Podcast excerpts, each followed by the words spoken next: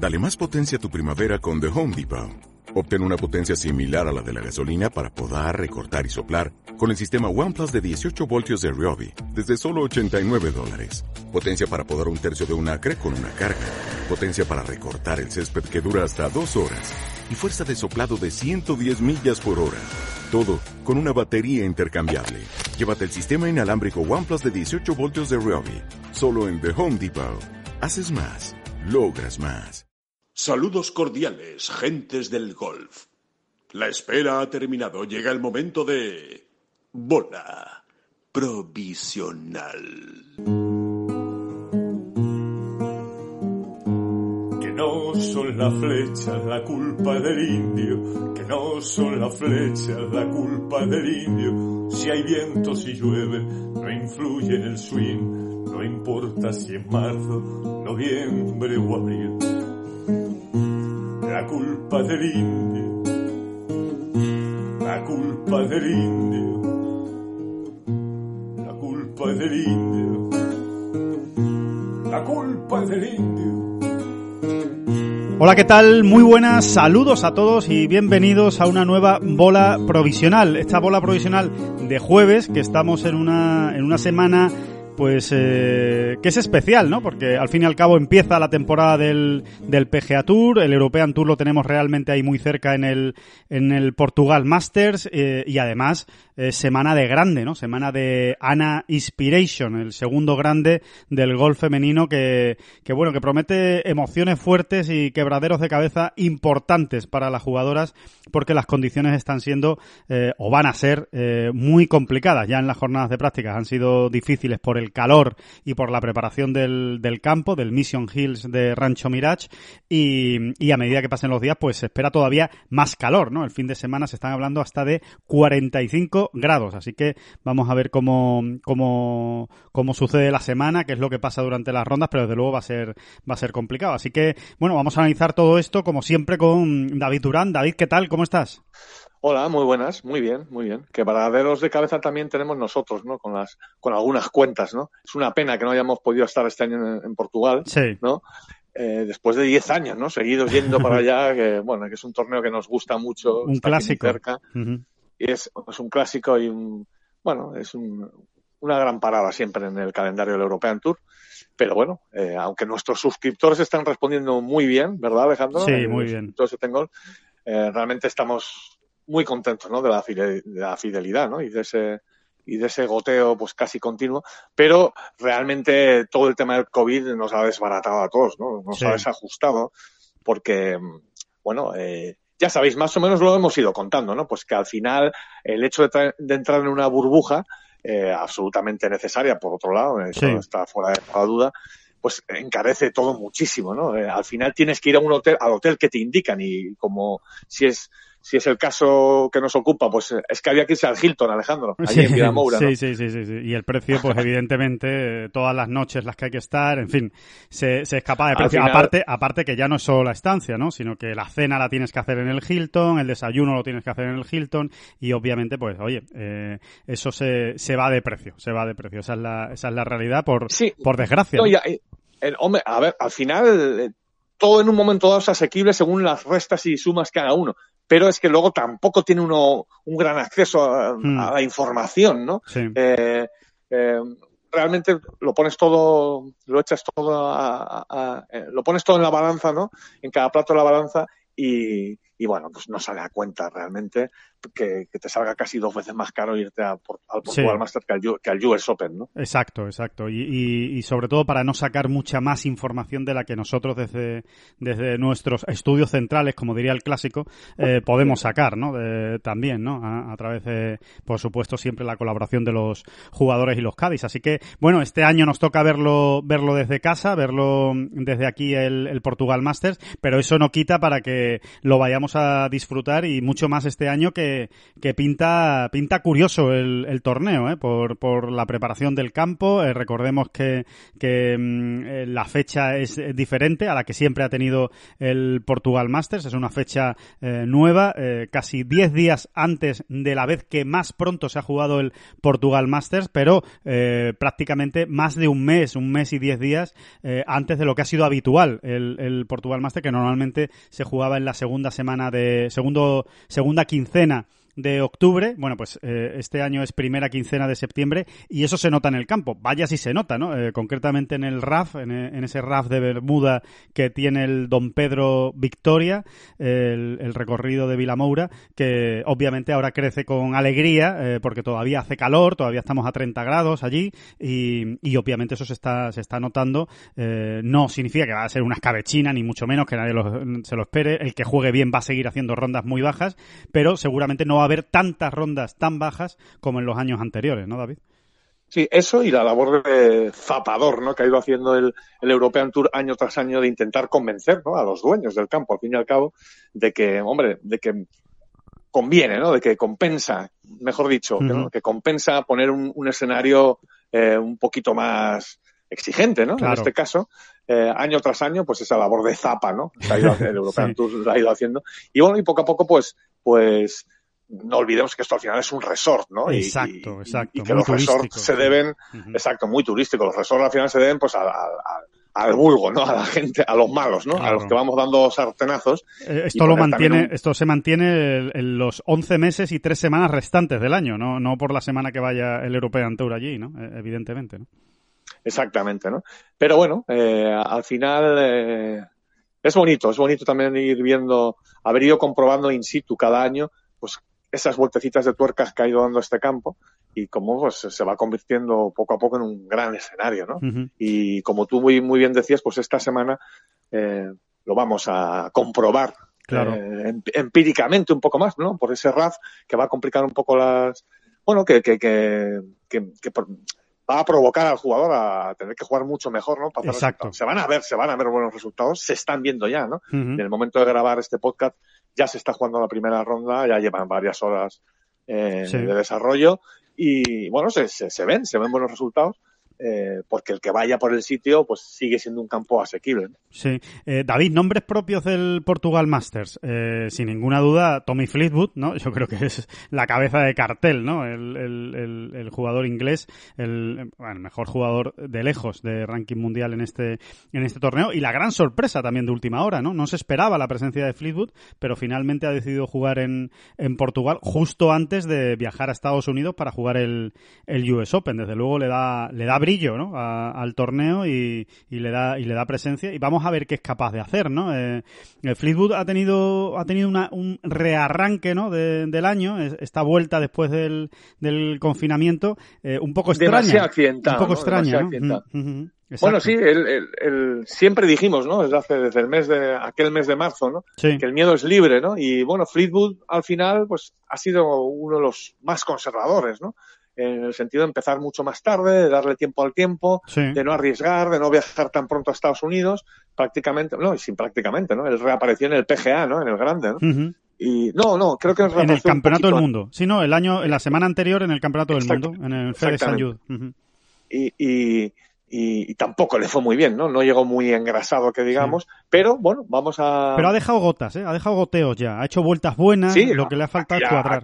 Aquella, magnífica primera vuelta, si no me equivoco, en el PGA, sí, ¿no? Sí, sí, sí. En Jardín Park, eh, donde creo que incluso llegó a ocupar el liderato. Sí, sí, y bueno, de momento, otra pequeña pica, ¿no? Ahí que está poniendo Tommy, porque él está acabando ya su primera ronda en Portugal y está ahí arriba. Estás ahora mismo segundo a falta un hoyo, ¿no? O sea, mm. quiero decir, por mal que le vaya en el 18, va a acabar ahí arriba y, y, bueno, se va a confirmar va a confirmar las expectativas que siempre hay que poner en, en alguien como él y, y, ya va a estar ahí, ¿no? Desde el inicio del torneo, pues eh, haciendo la puñeta a todos. Claro, exactamente. Y una, una buena prueba para, sí, una buena prueba para el US Open también, ¿no? Que al fin y al cabo él, eh, fundamentalmente, eh, va a utilizar este torneo como, como banco de pruebas, ¿no? Para, para ver cómo se encuentra para el US Open y a modo de calentamiento aperitivo, ¿no? De, de lo que sí, lo que se dice entrar en ritmo de competición. Exacto. Ya no es que tú puedas probar cosas muy concretas, quizá en Portugal, eh, pensando en Winged Foot, pero sí tienes que ir engrasando, ¿no? Y entrar eh, no solo técnicamente, sino mentalmente, ¿no? En ritmo de competición, ¿no? sí, eh, cierto. Sí, más o menos lo mismo que están haciendo Sergio García y Rafa Caberabello en el Subway Open, ¿no? Eh, es, es decir, oye, que no pase tanto tiempo sin competir antes de encontrarte con un monstruo como el de Nueva York la semana que viene. Exactamente, Eso es esa es un poco su idea y así lo explicó el propio Tommy Fleetwood, un jugador que reiteramos una vez más, ¿no? Que nos encanta por cómo juega al golf y por cómo es él, ¿no? Totalmente. todo lo que sea que le vaya bien a Tommy Fleetwood, bien celebrado estará en este podcast. Sí, sí, sí. Y bueno será para, para el golf europeo y el golf mundial en general. Es un buen tipo y un buen, y un buen embajador, sin ninguna duda, vamos, por, por cómo se comporta, ¿no? El, el otro nombre propio, desde mi punto de vista, antes de entrar con los españoles, con un análisis así eh, somero, John Catlin, ¿no? Eh, hay ganas, ¿no? Por ver qué es capaz de hacer el jugador norteamericano después de, de ganar el Valderrama, ¿no? Veremos si las pulsaciones se le han ido abajo y y, pasa sin pena ni gloria por esta semana, que no sería el primero que le ocurre. Es más, es bastante habitual que los ganadores a la semana siguiente eh, flaqueen o, no, o si al revés, al revés, lo que le ha servido la victoria en Valderrama es para crecerse y enchufarse todavía más, ¿no? Yo creo que sí, ¿no? Que esta primera semana siempre hay que darla, hay que dejarla ahí un poquito entre paréntesis, ¿no? O, porque, aunque también hay quien, quien enlaza, ¿no? Quien encadena semana de éxito tras semana de éxito. Pero sí, esta primera semana siempre va a ser distinta, ¿no? Porque es que es, la resaca es importante, ¿no? Y al final no dejaba de ser su primera gran victoria en el European Tour y en un gran escenario. ¿no? De todas maneras, también te digo, mira, ahora que, que podemos estar consultando aquí la clasificación, pues tampoco se puede decir que haya empezado mal John Catlin, ¿eh? eh comenzaba sobre par con algunos problemillas, pero en su línea, una vuelta muy ordenadita, muchos pares, los pares son buenos, incluso en Portugal, y ahora mismo falta un hoyo, pues está menos uno, está jugando bajo par y bueno, pues, pues, vamos a ver, ¿no? No, se puede decir que sea un mal comienzo, ¿eh? No, no, no. Muy, muy despistado no estaba. Exacto, exacto, ¿no? Esa es, la, esa es la, conclusión. Bueno, es una semana en la que ya lo hemos dicho, ¿no? Eh, la clave va a ser ir por la calle, eh, coger muchas calles y, y, porque desde ahí sí se pueden dejar opciones de, de verde, ¿no? Sí se puede tirar a bandera, sí se puede ser más agresivo,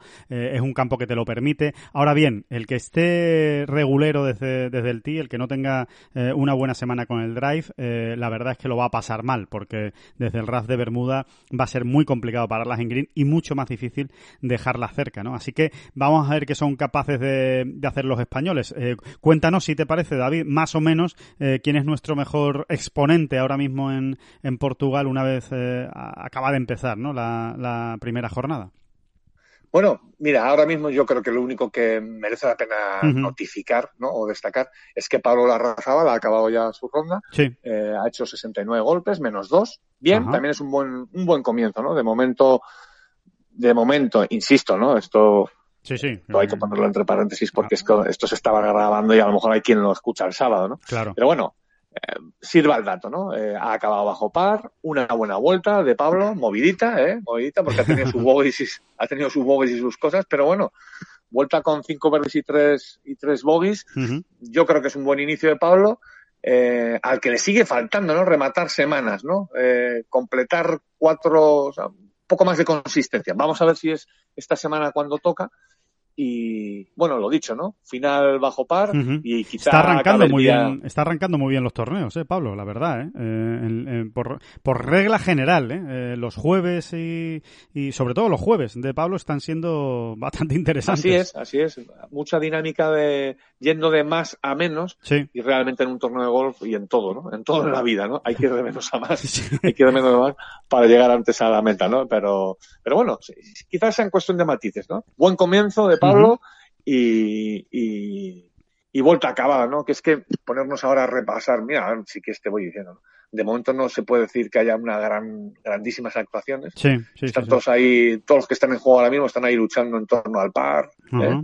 Y vamos a ver cómo acaban. Bueno, Vamos, vamos a verlo. Como tú dices, que todavía queda mucho, ¿eh? Queda toda la jornada de tarde, queda, queda un montón solo de hoy, solo de hoy jueves. Así que imagínense lo que queda de, de torneo y la de vueltas que puede dar, que puede dar esto. Pero bueno, ahí, ahí tiene un poco el mapa del, del torneo en este, en este inicio y vamos a ver lo que, lo que ocurre y lo que nos depara este Portugal Master, donde recordemos que hay alguna baja eh, importante, como, como es la de Adriano Taegui, que evidentemente pues se ha, ha preferido eh, tomarse esta semana de descanso después de Valderrama para preparar el, el US Open y donde todavía tampoco tenemos a Adrián Arnaus, eh, que, que, mm, recordemos que, mm, que, el, que, bueno, que no jugó en Valderrama, que fue una de las, de las grandes preguntas ¿no? que, hicieron muchos eh, aficionados y muchos lectores de Tengol preguntando por él.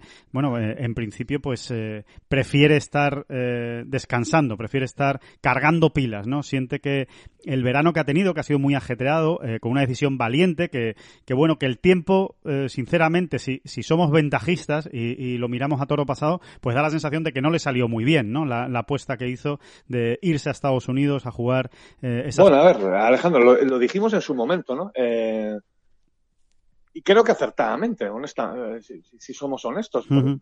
A ver, era una decisión arriesgada. Era valiente. Pero sí. uh -huh. también puntualizamos en su momento, eh, si no lo haces ahora, ¿cuándo, no? Claro. Si no lo haces ahora cuando llevas, mm, cuando eres muy joven, ¿no? Y, y tienes todas las puertas abiertas o entreabiertas y todas las expectativas y, y toda la energía del mundo, pues cuando, bueno, pues no le ha salido muy bien, bueno, pues ya le saldrá sí, bien. no pasa nada. Ocasión, ¿no? Sí, no, sí, exacto. No, no, hay que rasgarse las vestiduras ni, ni mucho menos. Fue una apuesta, una apuesta eh, valiente, insisto, ¿eh? O sea, no, no, eso no es fácil hacerlo, ¿eh? Irse, irse a jugar unas, unas previas y unos torneos del, del unas previas del Conferry Tour, ¿eh? Para, para intentar jugarlo y, y, que, bueno, no le salió. Y la Vuelta a Europa, pues tampoco ha sido, evidentemente, a la altura de las expectativas que todos tenemos puestas en, en Adrián Arnaus. Pero bueno, no hay ninguna duda de que volverá, eh, conseguirá cargar esas pilas, es un profesional como la copa de un pino y, y estamos convencidos de que cuando vuelva otra vez al, al ruedo eh, lo hará lo hará realmente bien, que será ver, hay, después hay, del US Open, ¿no? En el hay, que insistir en, en, hay que insistir en una cuestión. Eh, su gran objetivo es jugar en el PGA Tour. Correcto. Eh, digamos que este es un poco el gran objetivo de todos los grandes jugadores, pero unos lo tienen más subrayado, o sea, lo tienen clarísimo, o sea, mm. yo lo que quiero es vivir y jugar allí, ¿no? Sí y hay otros que no lo tienen tan claro, que en un momento dicen, oye, el European Tour, pues quizá sea algo más que una etapa intermedia. Puedo vivir aquí, sí, sí, sí. Uh -huh. eh, no, Adri lo tiene muy claro. Entonces, desde ese punto de vista se entiende más lo que ha hecho este verano, ¿no? Claro. Digamos que este verano, por, por resumir un poco, ¿no? O hacerlo más visual, ha intentado subir dos escalones, ¿no? Del tirón, en vez de seguir escalón a escalón. Uh -huh. Bueno, pues no ha salido. Bueno, pues no ha salido. Pues también aprendes, ¿no? Para la siguiente vez. Quizá Adri tiene que ir más pensando en en seguir de, en ese escalón a escalón, ¿no? Mm. Que como los ha ido subiendo. Bueno, precisamente él sí que ya había pegado algún salto de dos escalones, ¿no? sí, como, sí, sí, sí. sí como, su, su, como, su, irrupción desde el Alps, por ejemplo, ¿no? Y luego en el Challenge, ¿no? Pero bueno, bueno estos son, son fases y, y si bueno, está y que... cargando pilas, pues pues bien hace. Claro, claro. No, y que no cae en saco roto, como tú dices, David. Todo esto que está haciendo no cae en saco roto y que haya estado en Estados Unidos no cae en saco roto. Al final son experiencias que se acumulan, eh, eh, aprendizajes sobre él mismo también, se va a conocer mejor, se va a saber eh, mucho mejor sus fortalezas y sus debilidades en el, en el campo y, y, y, a la hora de trazar sus calendarios y, en definitiva, oye, esto se trata de aprender y, y sobre todo sacar lecciones para, para el futuro, ¿no? Y eso a buen seguro que lo va a hacer tanto tanto Arnaus como su, como su equipo de trabajo. Así que, que bueno, que ya, ya lo veremos. Yo me imagino que ya volverá para el Irish Open, que, que hay una buena tacada ahí de torneos de Irish Open, Wentworth, eh, Escocia y el Scottish Open que vamos a ver eh, los españoles que participan, pero que seguro que lo veremos por allí. Eh, si te parece, David, de Portugal, eh, pues nos vamos al PGA Tour, a ese inicio de temporada, a ese Safeway eh, Open en California, en el recorrido norte del Silverado Resort. Un torneo que pues eh, no nos vamos a engañar, ¿no? Eh, habitualmente cada temporada tampoco es que le diéramos una gran cancha, eh, tampoco es que le hiciéramos un seguimiento muy grande, porque normalmente lo habitual es que no hubiera ¿no? participación española, no había jugadores españoles, pero esta temporada extraña de COVID-19 y de pandemias, pues eh, ha hecho que allí estén Sergio García y Rafa Cabrabello, y la verdad es que las expectativas también son muy altas, ¿no, David? Sí, son muy altas. Eh... O sea, altas o interesantes. O no digo expectativas altas de que lo vayan a hacer muy bien. Ilusionantes, sino, ¿no? Ilusionantes. Sino de a ver qué son capaces de hacer, ¿no? Uh -huh, exacto.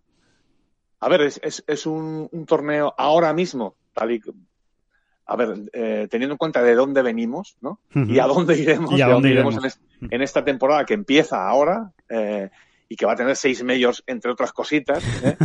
eh, no es un torneo de los más potentes, ¿no? Obviamente, ¿no? De hecho, solo hay 15 top 100 mundiales, ¿no? Jugando uh -huh. en, en, California, el Safeway Open esta semana, que es algo absolutamente nada habitual, ¿no? En el PGA Tour.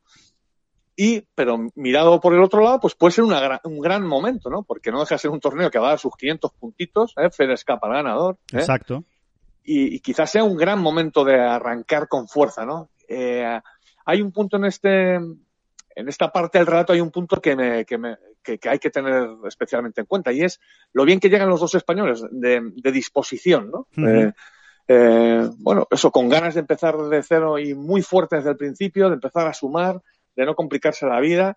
Eh, y bueno, y en un campo donde, tal y como hemos ido informando estas últimas horas o estos últimos dos días en Tengolf, les puede venir muy bien. Puede venir muy bien, Alejandro, el, sí, el, el sí, escenario, sí, ¿no? Sí, sí, sí. El Silverado Resort, ¿no? El campo norte del Silverado Resort, allí en Napa, California, bastante cerquita, por ejemplo, de, de donde se jugó el PGA, ¿no? En, sí, sí, sí, sí, exacto. De Harding Park. Uh -huh.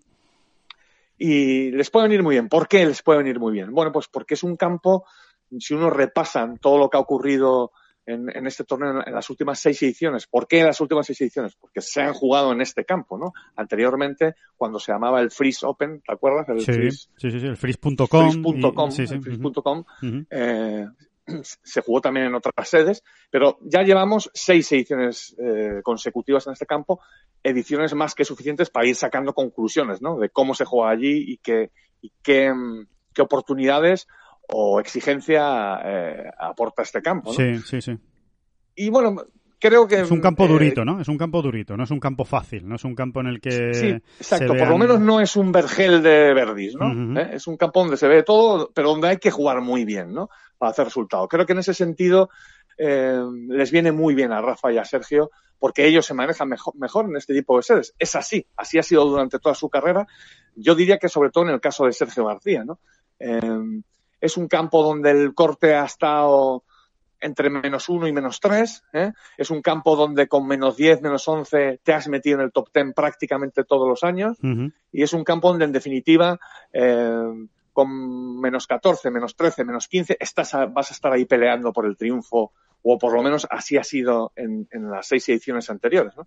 Eh, insisto, creo que este tipo de, de combinación, este tipo de, eh, bueno, este tipo de escenario, ¿no? Sí, sí, sí, sí, sí. Eh, le puede venir de preparación muy bien, del campo, ¿no? Uh -huh. Le, le viene... pueden venir muy bien a ambos, ¿no? Sí. Eh, eh, si te parece, David, vamos a escuchar eh, las declaraciones de ayer mismo noche, o sea, están todavía calentitas, ¿no? De, de Sergio García, y permítanme la, la, broma de calentitas, porque con los incendios que hay en California no, no lo quería decir por eso, pero que realmente, pues, eh, hablaba precisamente, yo creo que de una cosa interesante, ¿no? De eh, ¿Qué ha pasado en estas cuatro semanas con el golf de Sergio? Recordemos que dejaba de jugar en el Wyndham Championship, donde tenía una última oportunidad por meterse en los playoffs, no consiguió meterse en los eh, playoffs, así que ha tenido cuatro semanas de descanso. ¿Qué ha hecho en estas cuatro semanas? ¿Qué partes del juego ha apuntalado?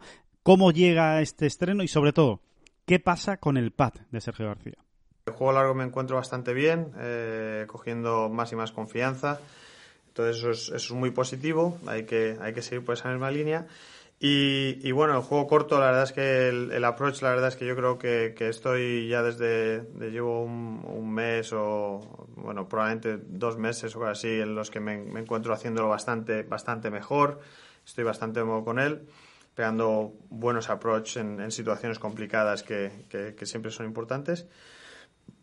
Y, y bueno, pues en lo que refiere al pad, pues, eh, pues sí, intentando coger buenas sensaciones, eh, me encuentro un poquito mejor, eh, he, cambiado, he cambiado el grip, estoy con, pateando con las manos cambiadas, eh, que lo empecé en, en, la última vuelta en, allí en Greensboro y, y, la verdad es que me encontré bastante bien y, esta semana he estado practicando y, la verdad es que lo, lo, he notado bastante mejor, sobre todo un poquito más consistente. Eh, y bueno, pues ahora lo único, lo único que hace falta es pues seguir trabajando en ello y, y, seguir cogiendo confianza, ¿no? Eh, al final, al final de cuentas, para mí lo, lo más importante no es meter muchísimos pads, obviamente eso es lo ideal, pero, pero sobre todo notarme que, que voy haciendo las cosas bien, que la sensación es buena y que voy tirando buenos pads. Y, bueno, a lo mejor hay semanas en los que meto más, semanas en los que meto menos, eh, semanas en los que lees los greens mejor, o a lo mejor semanas en los que tienen un poquito más de fortuna y en vez de hacer corbata para afuera entra para adentro.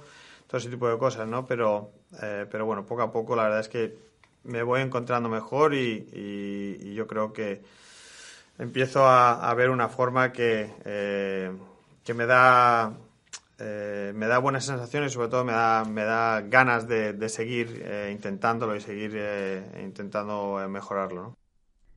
Bueno, David, a mano cambiada, va a seguir pateando Sergio como en la última ronda del Windham Championship. Las sensaciones fueron buenas y va a seguir por esa línea. Dice que le da confianza y que sobre todo le, le da le, ilusiona seguir trabajando por esa línea por lo que está viendo, ¿no? Eh, muchos cambios en el pad en los, en los últimos años, ¿no? Ya meses, años de Sergio García. Eh, ojalá eh, consiga encontrar esa cuadratura del círculo, ¿no? Porque es lo único que le falta realmente a su juego, ¿no?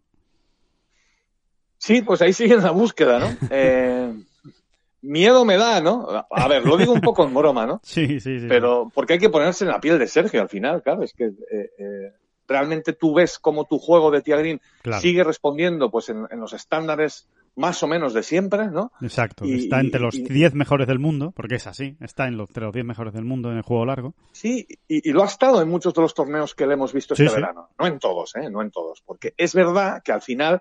Eh, esos errores en los greens o, ese no sacar, no poder exprimir en los greens todo lo que estás haciendo, pues al final termina también eh, afectando al resto de las partes del juego, se ha dicho siempre. ¿no? Claro. Eh, te, empiezas a volver loco, eh, te empiezas a desesperar, empiezas a jugar más tenso, quieres dejarlas más cerca y al final todo eso redunda pues en un, en, una, en un descenso también en la eficacia en el resto de las partes del juego.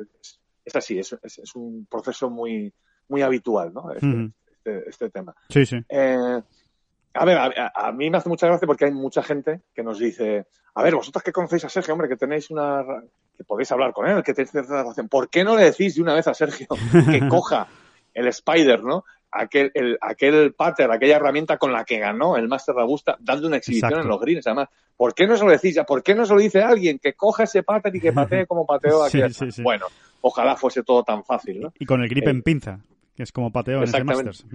Yo reconozco que a veces lo he pensado. No sé si tú, Alejandro, también te pasa lo mismo. A veces lo he pensado. Eh, no sé, intentar regresar a aquello, ¿no? Es, claro. insisto, es muy, es muy fácil de decir, pero obviamente él ya, no se encuentra como ni con ese pattern ni, ni con la pinza. Bueno, pues vamos a ver si a manos cambiadas eh, puede ser. Em, también hay que, hay que insistir en, en otra cuestión. Sergio como hemos dicho siempre, es un jugador muy de feeling, ¿no? De sensaciones, de la sensación concreta casi de, de, ahora mismo, ¿no?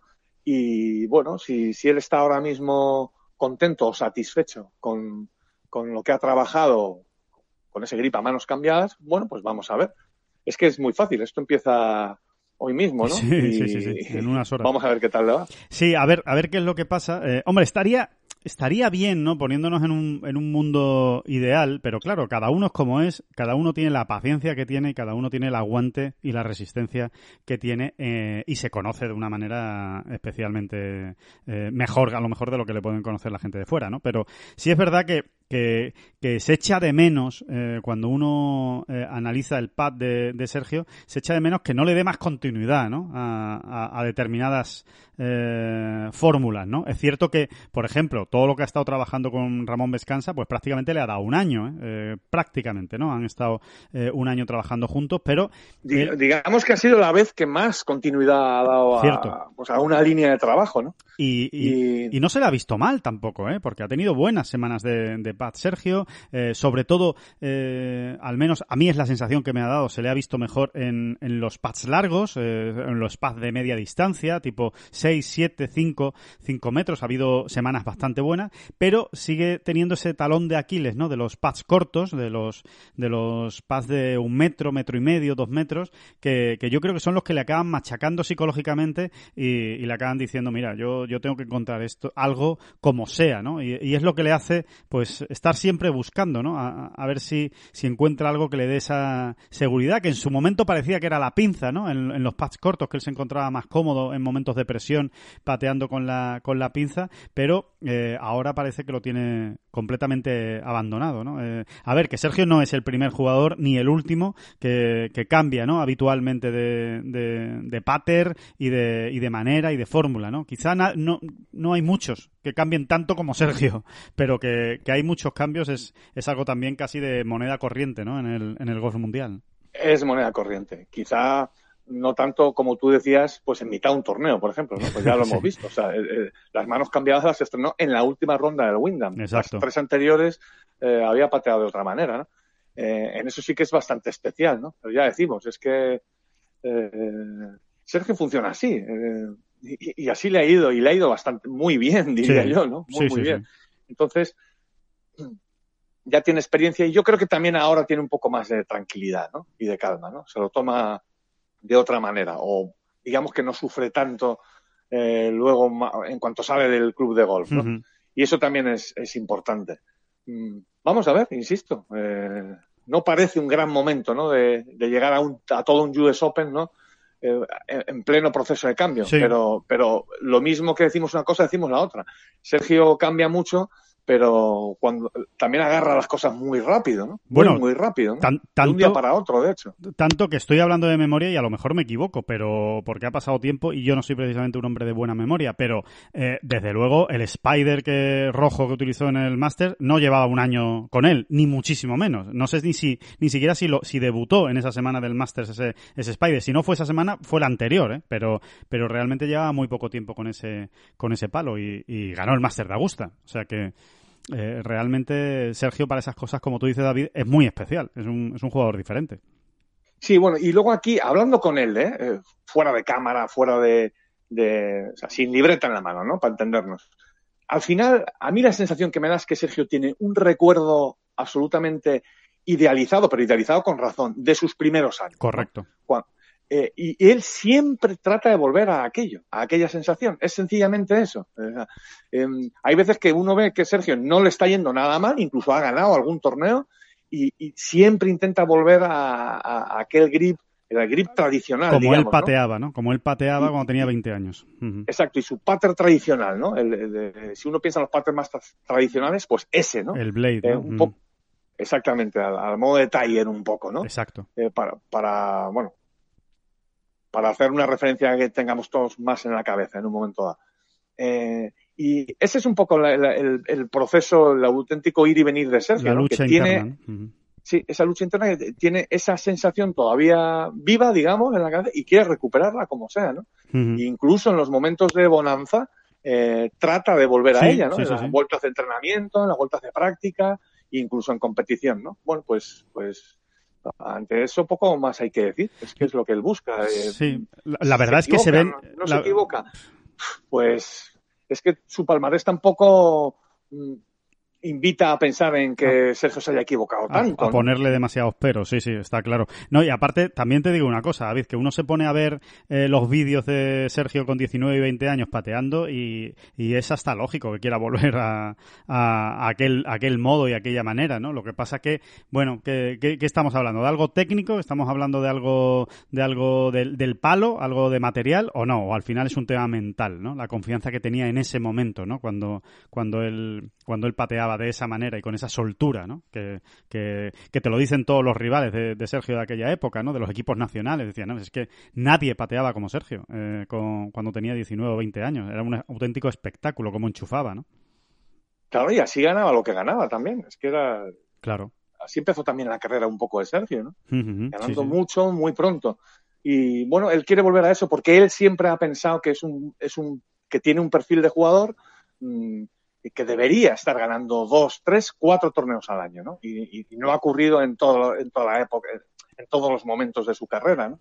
Eh, también es mucho pedir, ¿no? Pero también es, tiene mucha parte de razón esa manera de pensar, claro, Porque, claro, es lógico. Porque con, su solidez y consistencia de Tia Green, pues eh, en cuanto pateas un poco bien, pues ya estás, ya estás para ganar. ¿no? Pues vamos a ver qué, qué, sucede en ese Safeway Open con la presencia también de dos jugadores eh, muy atractivos, como siempre son Phil Mickelson y Jordan Speed, a ver qué, qué pasa con, con ellos, sobre todo Jordan Speed, ¿no? A ver, a ver qué, que porque Mickelson ya sabemos lo que es y, y, y, no nos va a sorprender ni por un lado ni por otro, ¿no? Eh, igual gana el torneo que se queda fuera del corte, puede, puede pasar cualquier cosa. Desde luego Mickelson si está pensando en algo es en el US Open de la, de la semana que viene, eso está claro. Pero Jordan Speed sí, eh, Jordan Speed hay, hay ganas de verlo después de quedarse fuera de los playoffs también, después del jugó el primero, el Northern Trust, pero no se clasificó para el segundo. Bueno, pues vamos a ver, vamos a ver qué ocurre con Jordan Speed y, y vamos a ver también qué ocurre con, con, ese cielo, ¿no? Ese cielo lleno de humo y de, y de cenizas eh, de, de, de, Napa, allí en el, en el campo de Silverado, porque está muy cerca de toda la zona de los incendios de, de California, que es una auténtica desgracia lo, lo, lo que ocurre cada año. Sí, eh, a la que ya pues casi nos hemos Está, suena sí. hasta raro decirlo, ¿no? Acostumbrado, ¿no? Que, que, aquello esté ardiendo siempre. Es una, es una verdadera desgracia, ¿no? Es brutal, es brutal, la verdad, porque es que son eh, hectáreas y hectáreas arrasadas eh, cada año por culpa del fuego y, bueno, y este año pues no está siendo Cada año, cada estación. verano, cada invierno, si es que no para de arder aquello. Sí. Es, es, es terrible, ¿no? Sí, es terrible. terrible. Y, y, bueno, y veíamos unas imágenes ayer bastante espectaculares, ¿no? Como a las 10 de la, de la mañana, pues era prácticamente de noche, ¿no? Se tenía que, que patear con la luz eléctrica, eh, con con, con, focos porque no se veía de, del, del, humo ¿no? que había en el, en el aire flotando y los jugadores pues con más mascarilla que nunca, ¿no? Obviamente se recomienda, pues eh, se pueden imaginar, con el humo y con la ceniza, pues todo con mascarilla.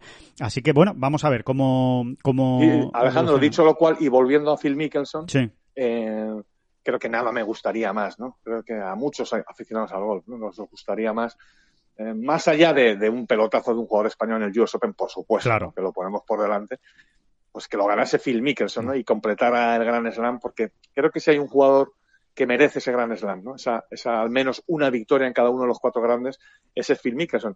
Realmente le concedo, creo que el objetivo es concederle muy, muy, muy poquitas opciones, tal y como está el percal ahora mismo y el gallinero, ¿no? Sí, eso dice eh, la lógica. Uh -huh pero sería, no sé, eh, lo que tú decías antes también, ¿no? Con Phil Mickelson nunca se sabe, a lo mejor empieza bien, no tiene mucha pinta, ¿no? No tiene mucha pinta de que, de que pueda ganar en Winged Foot precisamente donde perdió una de sus más claras opciones de sí. ganar el US Open. Sí, sí. Eh, bueno, ¿cuántas veces? Ha quedado seis veces segundo seis veces en el US segundo, Open. sí. Es que, es que realmente se lo merece, o sea, es, esa es la realidad, ¿no? Es un, es un jugador que ha estado tantas veces para ganar y, y tiene tanta clase que, que se lo merece. Además, parece, parece que el US Open en cierto modo está hecho está hecho para él, ¿no? Por, para ese juego corto que él tiene, ¿no? Esa, esa capacidad para salir de, de, de, de, las situaciones más complicadas del mundo, de dar golpes imposibles. Eso es mucho el US Open, ¿no? Lo que pasa que al final también, eh, cuando no coges muchas calles, pues te acaba penalizando por algún lado o por otro, ¿no? Pero, eh, desde luego, si completara el Grand Slam con 50 años sería, bueno, pues eh, algo absolutamente increíble, ¿no? Increíble para la historia del, del golf, pero que, que, que, que, para la historia, para, para la historia de que dentro de 600 años, si esto existe y seguimos estando por aquí, por el planeta, se seguirá recordando, ¿no? Que, que hubo un tío con 50 años que completó su Grand Slam y encima en la sede más, eh, más, más dura, ¿no? De, del US Open. La verdad es que sería muy bonito, como dice David. Sí, sí, para empezar batiría el récord de, de edad, ¿no? Exacto. De, de, de, nadie, nadie ha ganado un, un, un, un mayor con 50 años. ¿no? El récord creo que es de Julius Boros, eh, ya lo hemos hablado otras veces en esta sí. época, ¿no? sí, con sí, 48 años y algunos meses. ¿no? Exacto, sería bueno, algo pues... impresionante, sería algo impresionante, pero bueno, veremos, veremos también cómo, cómo lo hace esta semana en, en California y, y, cómo llega precisamente a, a Nueva York. Eh, y en California seguimos, eh, si te parece David, damos el último, el último repaso al, al, torneo importante de esta semana, muy importante, estamos hablando de, de un grande, eh, y vamos a ver qué, vamos a ver qué pasa, ¿no? Parece que los elementos eh, se están confabulando en contra de las, de las jugadoras, ¿no? Porque eh, recuerdas el British que se vivió, ¿no? El British Open Royal Troon, eh, con muchísimo viento, con lluvia, con condiciones realmente eh, complicadas, y, y, ahora pues eh, llega el segundo mayor de la temporada, el Ana Nos vamos para el otro lado, ¿no? Nos vamos justo, al, justo, al, otro extremo, ¿no? Es justo lo contrario, ¿no? Temperaturas de 45 grados, y no es una exageración, es lo que se espera para el fin de semana, 45 grados en el, en el recorrido de, de Rancho Mirage, y y un RAF muy duro, un RAF de Bermuda que va a estar bastante crecido, con calles estrechas. Bueno, que vamos a ver si alguna de las jugadoras consigue acabar bajo par. Desde luego no va a ser, no va a ser sencillo. Tan difícil está la situación que, mm, incluso el LPGA pues eh, deja que los Cádiz utilicen carrito y no se descarta, no se descarta que si se complica mucho la cosa en cuanto a temperatura y sobre todo eh, en cuanto al tema de los incendios, del humo y de la, y de la ceniza que también flota en el ambiente del Si se complica mucho, incluso se plantean la posibilidad de que las jugadoras también puedan hacer el recorrido en, en buggy eh, mirando por su, por su salud. Así que, eh, bueno, parece que todo se ha juntado, ¿no? Que si el COVID, que si el calor, que si, que si los incendios. Eh, bueno, vamos a ver qué pasa en el An Inspiration. Allí tenemos a Carlota Ciganda y, y a Zahara Muñoz. Y, y oye, y, y, tengo que tengo que volver a, a, decirlo porque me sigue pareciendo penoso y, triste. sigue sin estar la presencia de la número uno del mundo. Jin Young Ko pues, eh, sigue estando en Corea y, prefiere no moverse. Es una decisión absolutamente personal, pero es una pena ¿no? que se estén jugando grandes y que no esté la mejor jugadora del mundo eh, para defender su trono. Bueno, recuperamos el lema ¿no? del miedo es libre. Mm, pero exacto. también, también te entiendo, ¿no? Cuando, cuando dices esto, ¿no? quizá pues, también llega el momento en que hay que darse paso adelante, ¿no? Sí, y además ahora mismo las garantías, hay que decir que no es, esto no es un paso en falso o al abismo, ¿no? Eh, hay muchas garantías y están muy bien cuidadas, ¿no? El PGA eh, Tour eh, está velando, ¿no? Por, por, la seguridad de todas sus jugadoras, ¿no? En ese sentido, bueno, pues, pero mira, eso, el miedo es libre y también hay que entenderlo. Hay que ponerse en, una posición a mí, a mí me da pena porque, mm, oye, yo creo... A mí, fíjate, me, me, me, molesta un poco más, pero a bote pronto, ¿no? Es que luego hay que estar allí, ¿no? Así, toma, me voy a arriesgar. Me molesta más esos rumores de que si las jugadoras puedan ir en buggy, etcétera, ¿no? Eh, de alguna manera desluce, ¿no? Y, y, y, además creo que no le hace bien al gol femenino honestamente. Luego, insisto, hay que estar allí, porque es que realmente igual no se puede jugar de otra manera, ¿no? En cuyo caso pido perdón por anticipado y me no, callo, ¿no? No, igual David, igual David, tu, tu teoría, eh, y te la completo si me lo permites y me, y me mandas a la mierda si, si, si te la completo mal, es, bueno, pues si no se puede jugar, no se puede jugar. Pero mejor no jugar que jugar con buggy, ¿no? Claro, eh, igual que hay torneos y jornadas que se, que se tienen que suspender por diferentes situaciones o fenómenos, ¿no? Ya sean meteorológicos o de, o, de otro tipo, ¿no? Eh, pero esto del es que ¿dónde está la línea? ¿Dónde está la línea? Es, quiero decir que al final, eh, insisto, de cara al exterior quizás no le haga un gran favor al golf femenino, ¿no? Estoy de acuerdo. Sí, sí, sí, sí. Eh, desde luego eh, es algo que nunca veríamos en un torneo masculino, creo. ¿eh? Si, si algún día lo vemos, pues oye, eh, nos retractaremos. Por eso, por eso lo digo, porque al final es inevitable la comparación, ¿no? Entonces no te imaginas a, a, los jugadores en un British Open o en un US Open masculino en buggy, no te los imaginas. Y, no deberíamos imaginarnos tampoco a las jugadoras. Sí, sí, sí, Ahí es un poco donde quiero ir. Siempre, por supuesto, con, bueno, pues como como hemos empezado este razonamiento, ¿no? Sí, con la salud que Hay que estar allí, ¿no? Hay que estar allí. Pero si no se puede jugar, pues quizá no se pueda jugar. Claro, eh, claro. O hay que suspender, eh, momentáneamente o, ver qué se hace, ¿no? Pero ya ir en buggy, pues No, es lo, que tú dices, que va a ser lo siguiente, ¿no? claro, ¿no? Y, lo, y, lo, que tú dices, ¿no? Al final, que ¿dónde está la línea? que es lo siguiente? Oye, no, pues mira, al final vamos a jugar solo a nueve hoyos, porque 18 se hace muy largo y entonces lo vamos a hacer a nueve, ¿no? Oiga, miren, no. O se puede jugar en las condiciones habituales y normales de, un grande y de un torneo del LPGA, o si no se puede, pues no, pues oiga, pues tendrá usted que, que suspender el torneo con todo el dolor del corazón de patrocinadores, de jugadoras, de aficionados y de todo lo que usted quiera, pero, pero bueno, esa es la, esa es la realidad, ¿no? Lo otro es un parche casi antiestético, ¿no? Que, ya veremos, ya veremos si se produce. Yo creo que muy mal se tiene que poner la cosa para que se llegue a ese, a ese punto. Me parece que no lo, que eso no lo vamos a ver. Pero, pero sí que vamos a ver. A ver, dicho, ¿eh? dicho mal y pronto, así a bote pronto, insisto, ¿eh? ¿eh? con los datos que tenemos. Si no se puede, si por culpa de las cenizas y el humo no se puede jugar andando, ¿se puede jugar en buggy?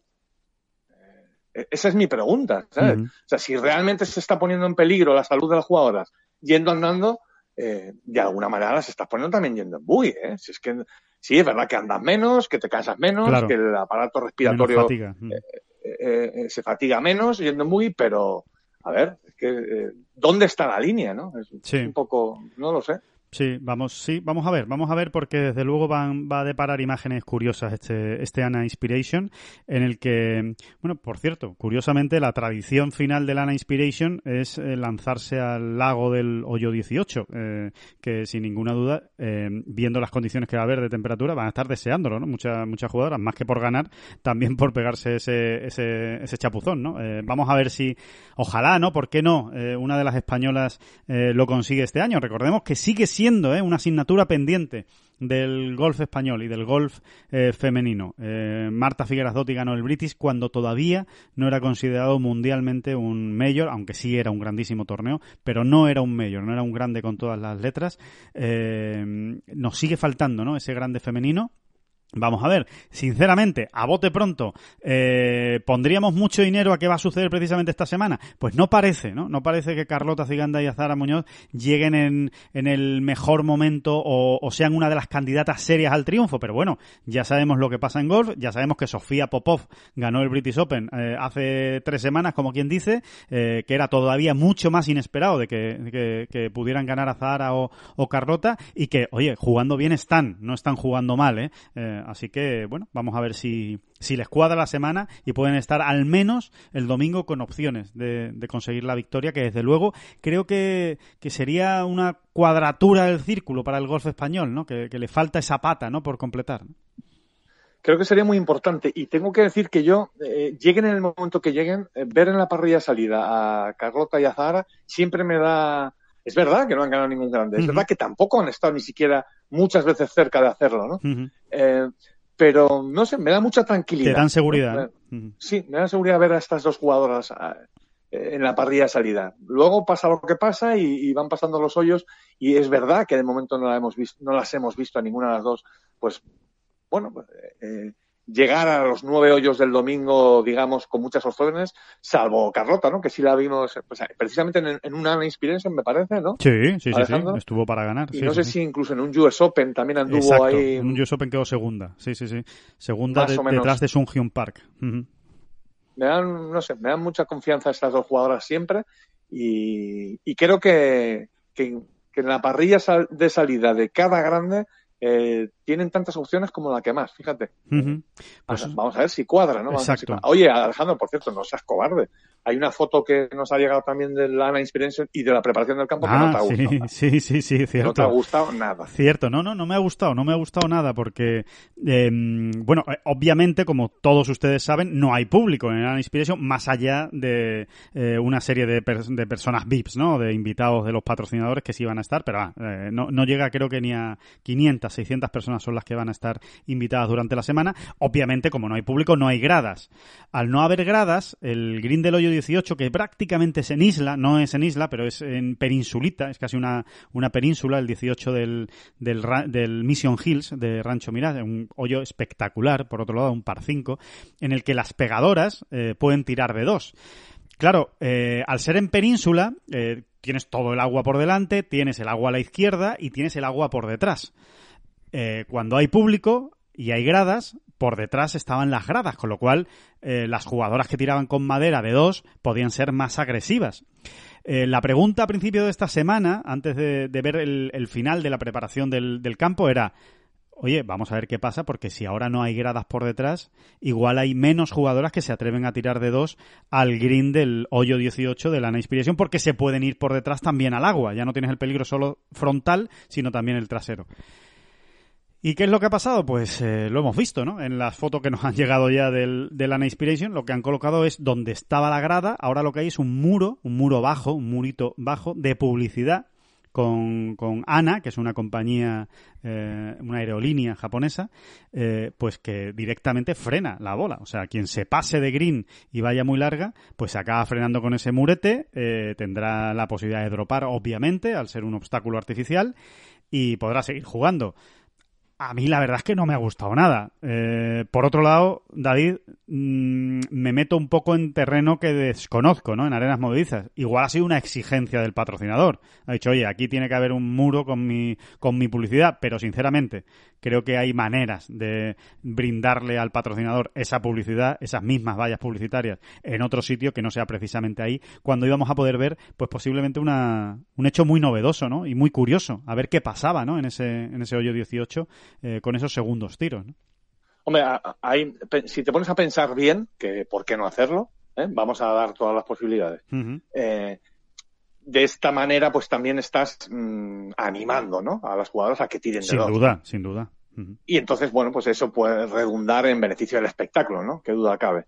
Eh, pero por otro lado, pues eh, también estás dando una facilidad a las jugadoras, ¿no? Y vuelvo a lo mismo de antes. No sé si es bueno, ¿no? Para la imagen del golf femenino que se les den estas ayuditas que no se darían en el masculino, ¿no? Eh, uh -huh. Insisto, es un poco farragoso o, o, o, molesto, ¿no? Esto de andar siempre con las comparaciones, pero es que es inevitable, ¿no? Al final, eh, eh, porque además son ellas, ¿no? Quienes, quienes quieren compararse con los hombres, ¿no? Uh -huh. Estoy de acuerdo. como me parece lógico, ¿no? Porque Yo creo que hace un flaco. A, por, por, ejemplo, aspiran a las bolsas de premios de los hombres, ¿no? Como uh -huh. ha ocurrido en el tenis, ¿no?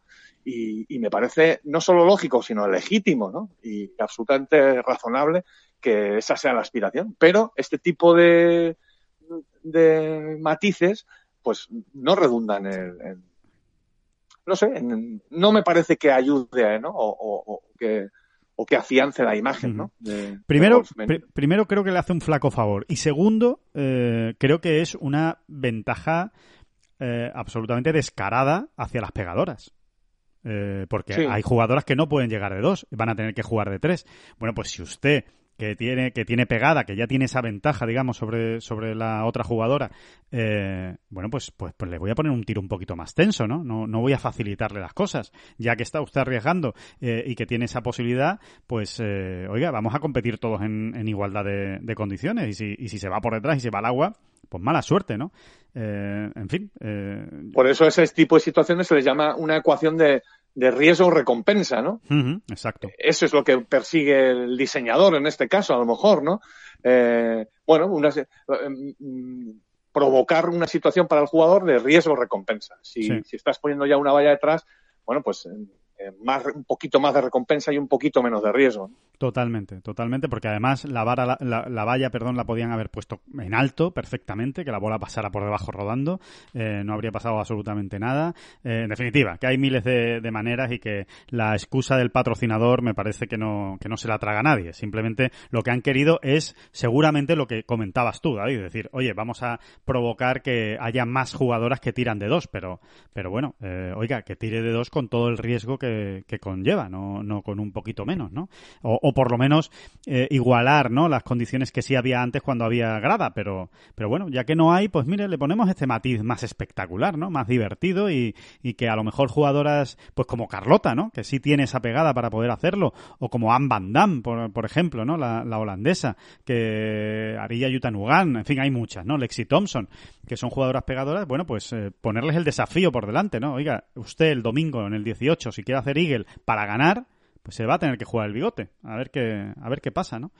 Y... Por ejemplo, no, y, y mira, y, y, que todo este, todo este asunto del COVID y, de, y del jugar sin público, uno de los poquitos alicientes que, en los que todos estábamos de acuerdo era ese precisamente, en que los campos, grandes campos, grandes escenarios, tanto en el golf femenino como en el masculino, se estaban jugando más como son, ¿no? O sea, uh -huh. ya no hay gradas, eh, ahora el jugador, las escapatorias son más escapatorias, la, si te vas por detrás, te vas por detrás, eh, digamos que los jugadores íbamos a verles en, la, en, la, la, situación de un más habitual de ese campo concreto, ¿no? Uh -huh. Y bueno, si, si, si, si, si encima le quitamos ese, el único aliciente que claro. había al jugar sin público, pues mal asunto, ¿no? O no me parece excesivamente correcto, ¿no? Sí, sí, muy, muy, muy de acuerdo, totalmente de acuerdo con lo que comentas, David. Eh, por cierto, nos vamos a ir despidiendo, eh, si te parece, y aunque no juega John eh, Ram esta semana, no está de más que igual la, la podemos hacer hasta sección de esta bola provisional, ¿eh? que se llame La estadística de John, que nos deja con la boca abierta. Eh, creo que había sacado unos, uno, unos datos, David, que bueno, no, es, es no, un, me quiero, no me quiero despedir sin que los comentes, ¿no? De, bueno, son de... unos datos muy gruesos. Sí. Eh, eh, vamos, que no tienen ningún misterio, pero bueno, es que uno, afortunadamente con John Ram, cualquier dato que uno se ponga a sacar, mirando un poquito hacia atrás, pues eh, es una delicia, ¿no? O sea, pasas un buen rato, ¿no? Aunque sea, aunque sea solo por eso, ¿no? Sí. No, efectivamente, ahora prácticamente se va a cumplir ya, eh, si miramos hacia atrás, en el Sí. último año natural, ¿vale?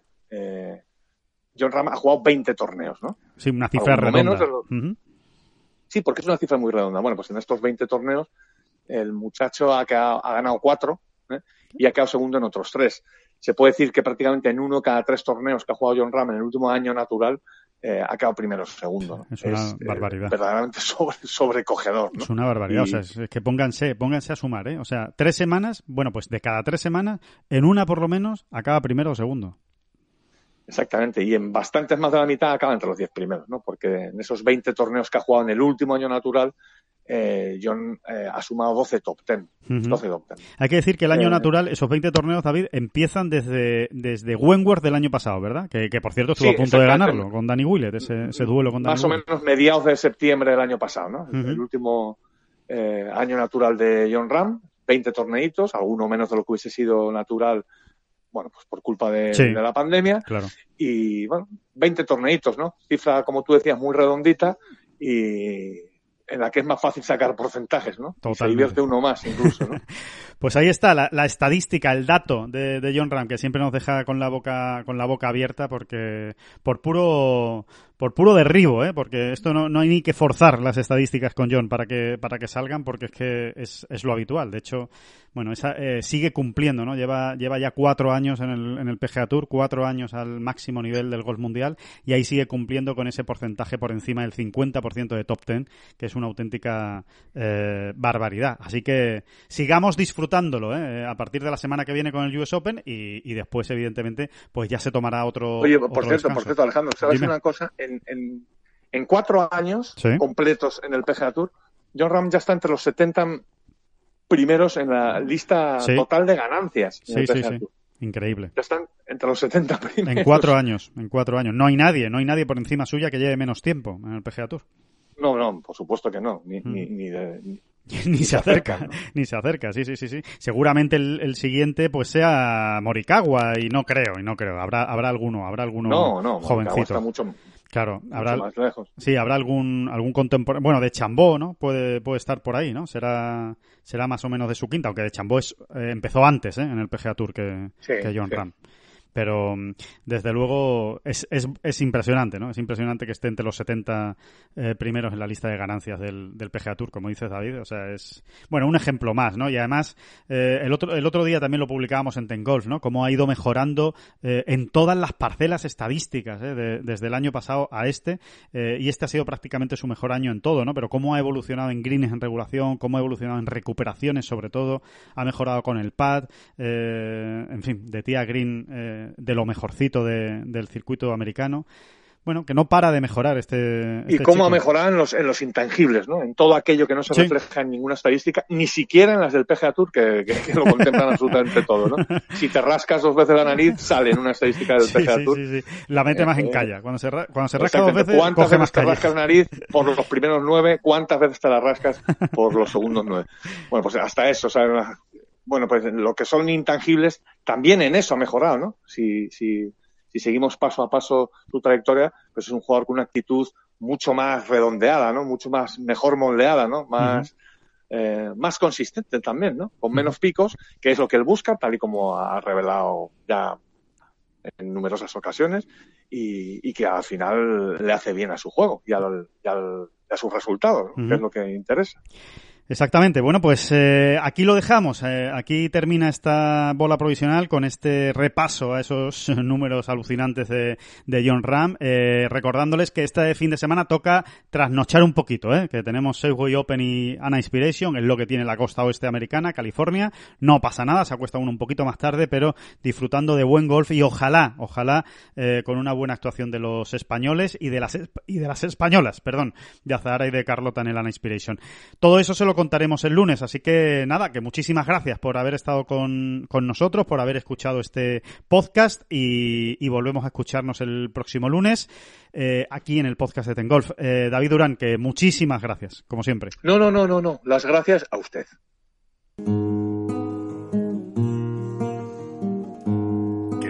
Son las flechas la culpa del indio, que no son las flechas la culpa del indio. Si hay viento, si llueve, no influye en el swing, no importa si es marzo, noviembre o abril.